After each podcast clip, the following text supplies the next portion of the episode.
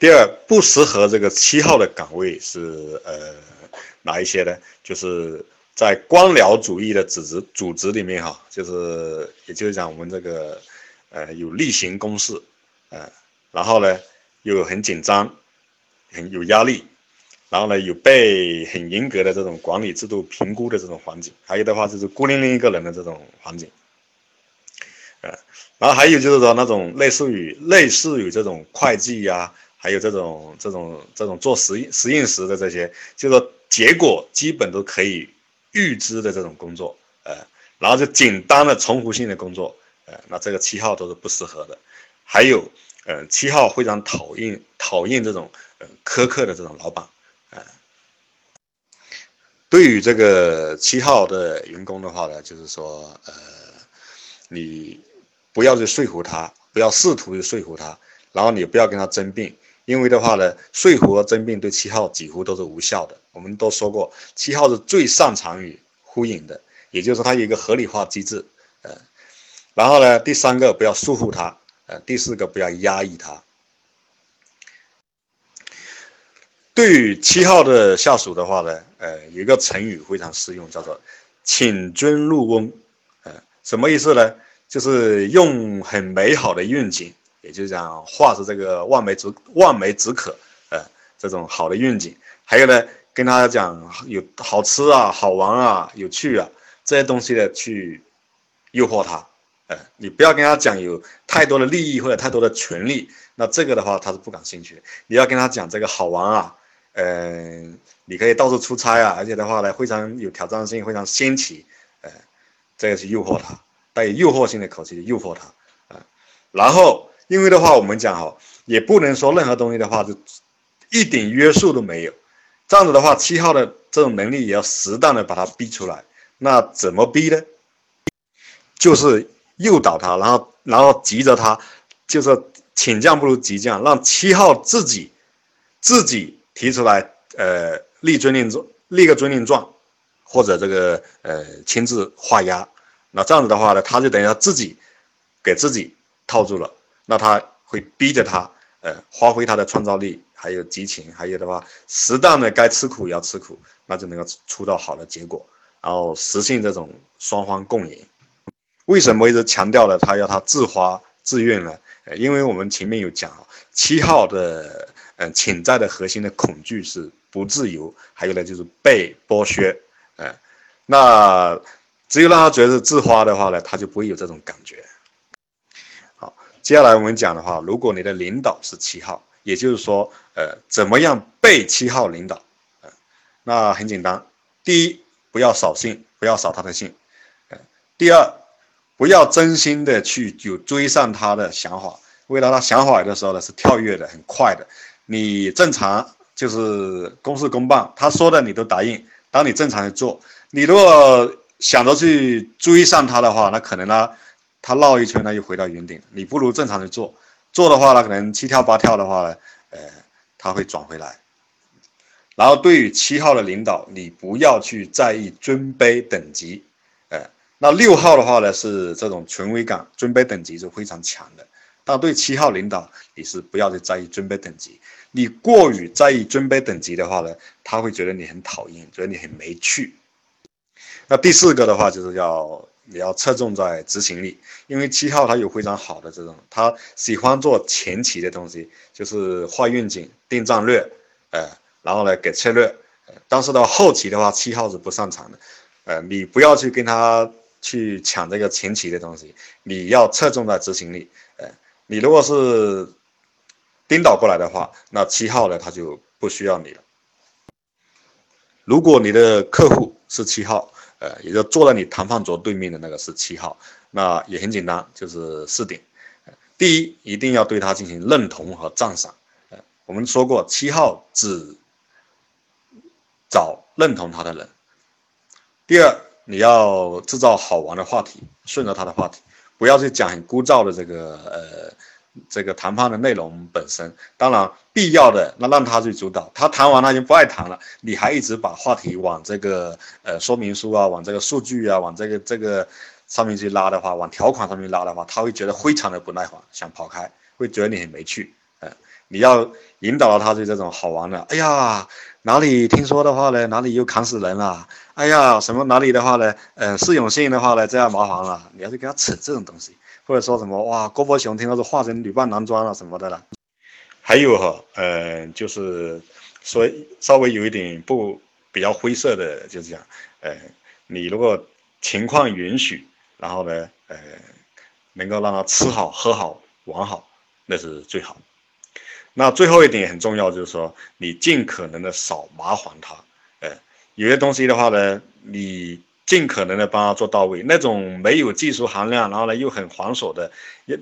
如果需要去让他去出力呀，或者说去去协调，就太多落地的东西的时候，他是非常烦的，非常讨厌这种东西的。所以呢，尽可能的，呃，把事情做细，呃。你哪怕前面价格报高一点，后面尽可能的少去麻烦他。如果你的爱人哈，就你的另一半是七号的话，嗯，也是，首先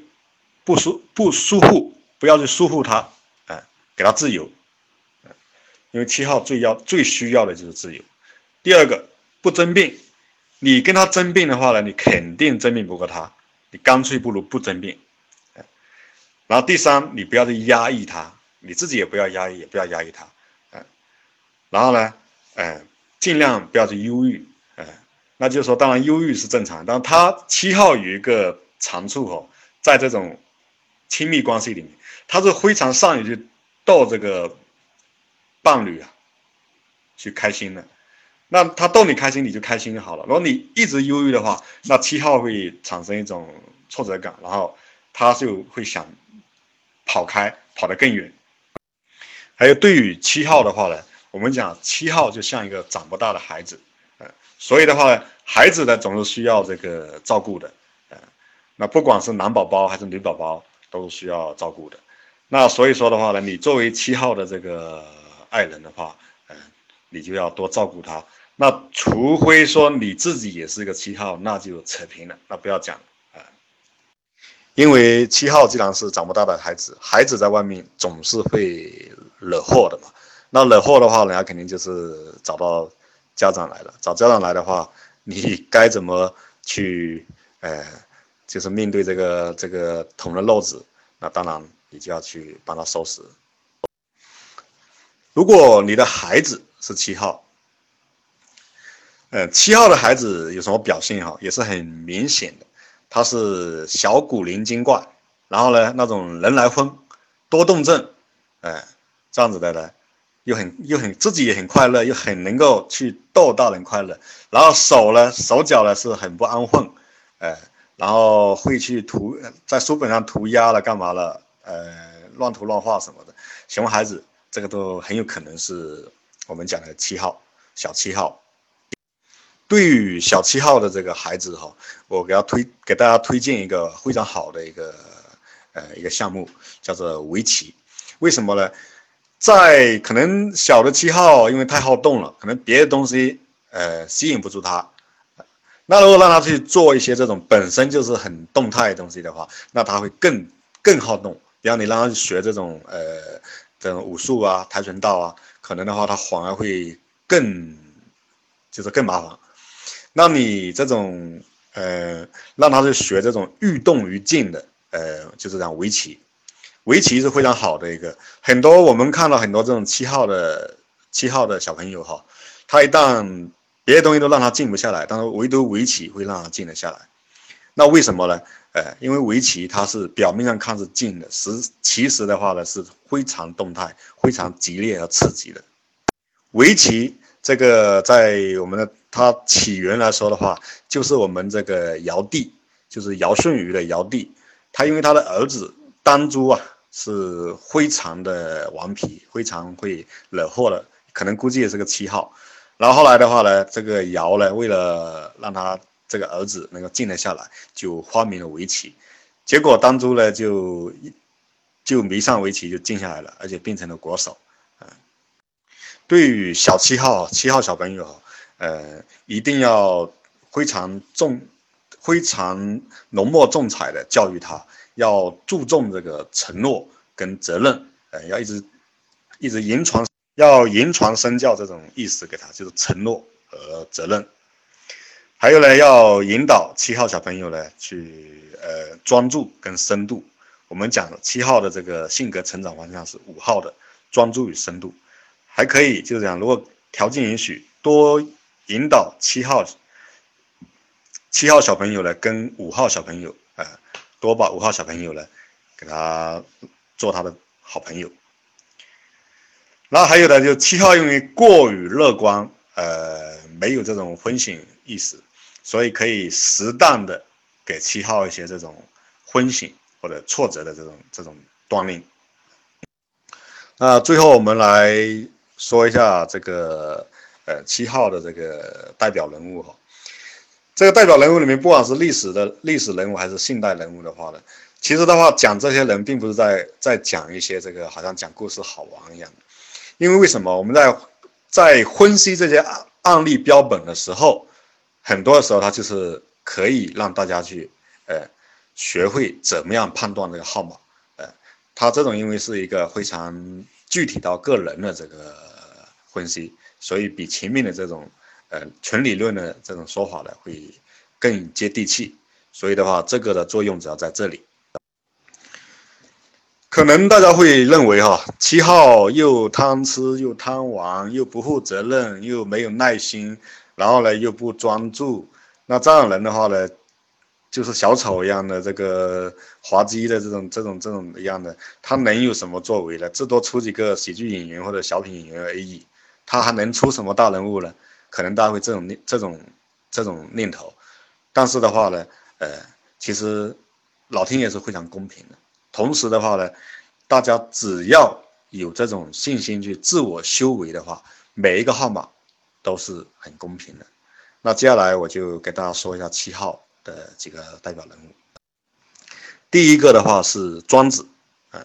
庄子他七号的特征是很明显的。第一个，他没有权威概念，他非常呃不喜欢这种这种这种这种权威啊，这种阶层，他是属于一种呃扁平化的思维。第二个的话，他非常需要自由，啊，他非常注重自由，啊。第三个的话呢？他是他的这种跳跃性思维哈，他是因为庄子的这种作品里面，大家可以看到的话，就是他的思维是非常的开阔，想象力的话是非常的这种澎湃，呃，那这个的话是叫做汪洋之势，是完全是是没有问题的。那还有一个特征的话呢，就是幽默，庄子他是属于很幽默的一个人，呃那最后一个特征的话呢，就是庄子讲话是非常刻毒的。我们网络上有一个词哈，叫做“舔字”，经常被拿作为互相攻击的。“舔字”这个词的源头就是庄子说的。呃，当时有一个有有一个也是算是当也是个名士吧，他去见这个秦王，然后呢，这个人可能是老实人，就说的话呢，我这样去，秦王可能会分给我什么官干嘛的，有多少多少随从。庄子呢就很不客气的讲，他讲听说那个秦王得了痔疮。你就给他挺一挺，挺好的，那可能会得到更多。这个话呢，也只有七号会说得出来。西汉有一个东方朔，东方朔呢是也是一个七号，呃，东方朔是一个现在的话给是说他是西汉的词赋家，呃，也就是讲文学家，呃，他也作品很作品作品不少，比较有名的呢有达克达克南。还有《徽有先生论》呃的名篇，他当时的话呢是汉武帝的这个叫做呃，虽然来说是也是个官子，但是更多的是有带有一个好像呃就是杂耍小丑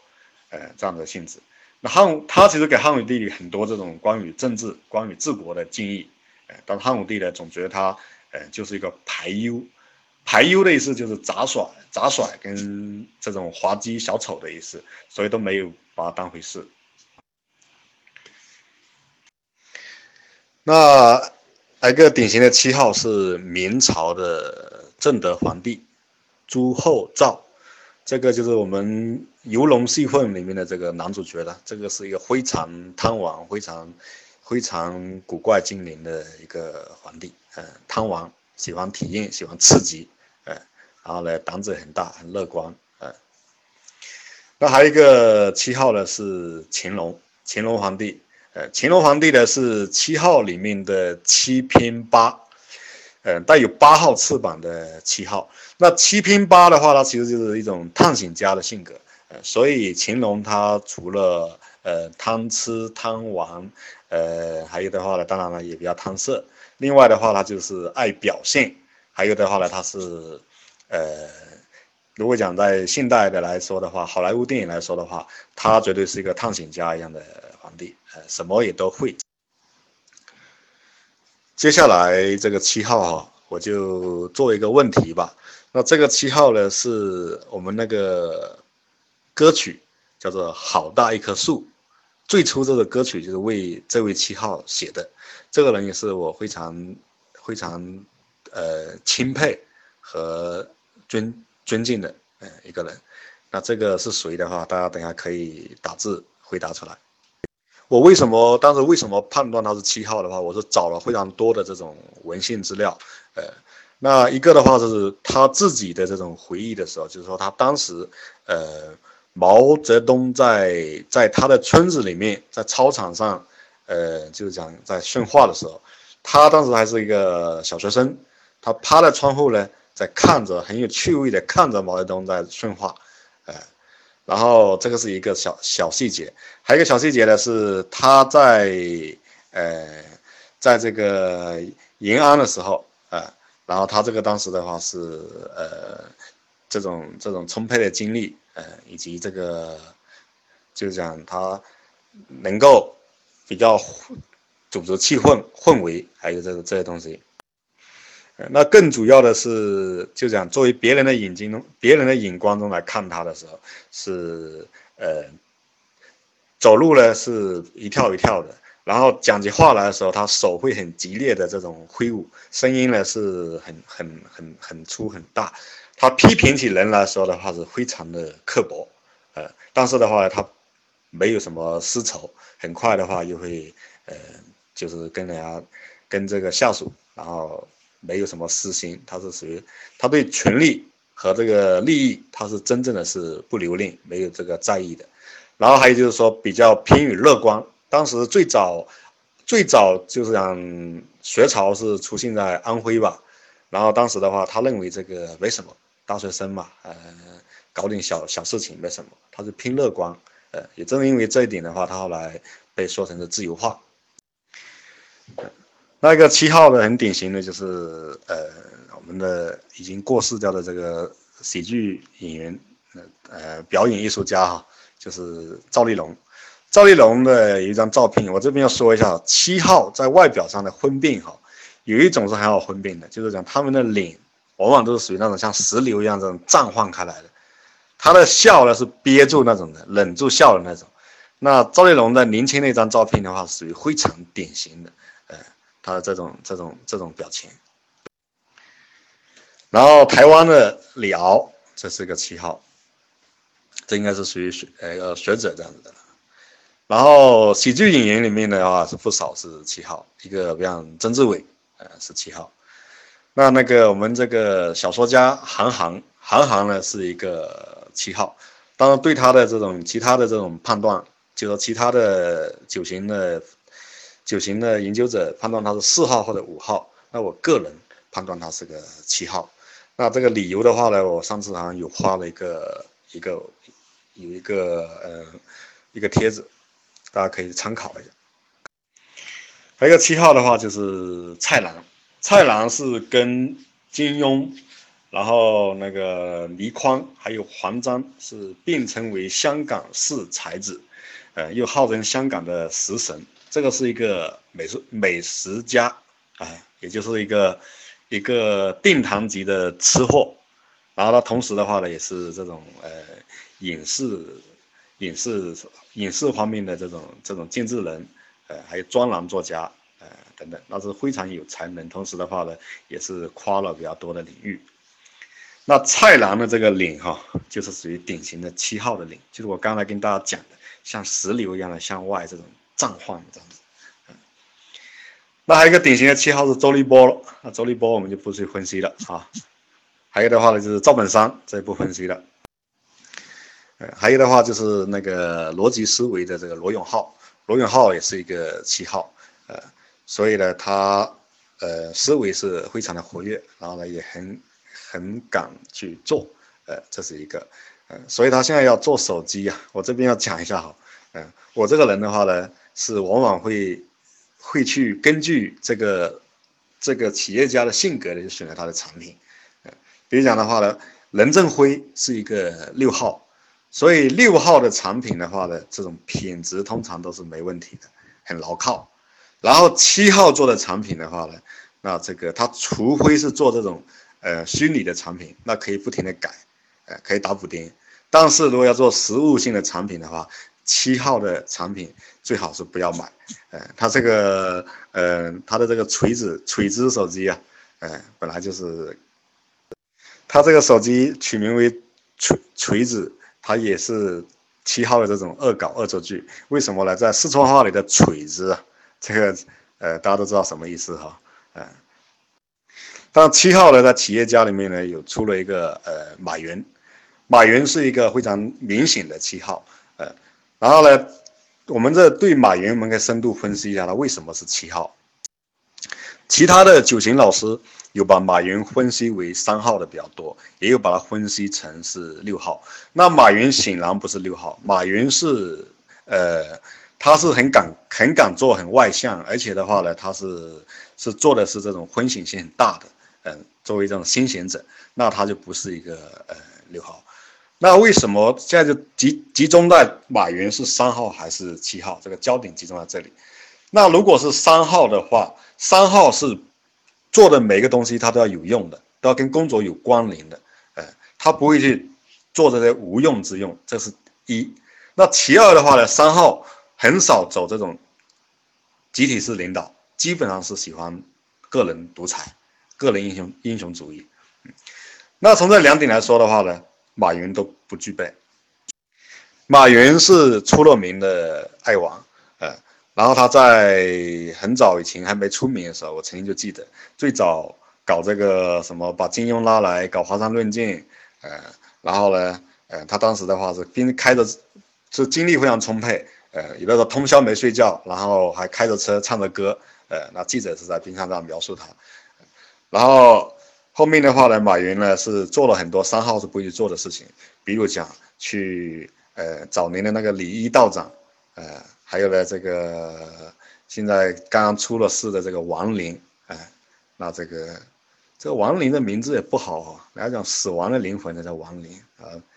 然后马云也跟他们这种混，还有到处去拜金庸学围棋，拜好像谁去学太极拳，等等等等，都是都是搞笑搞玩的东西。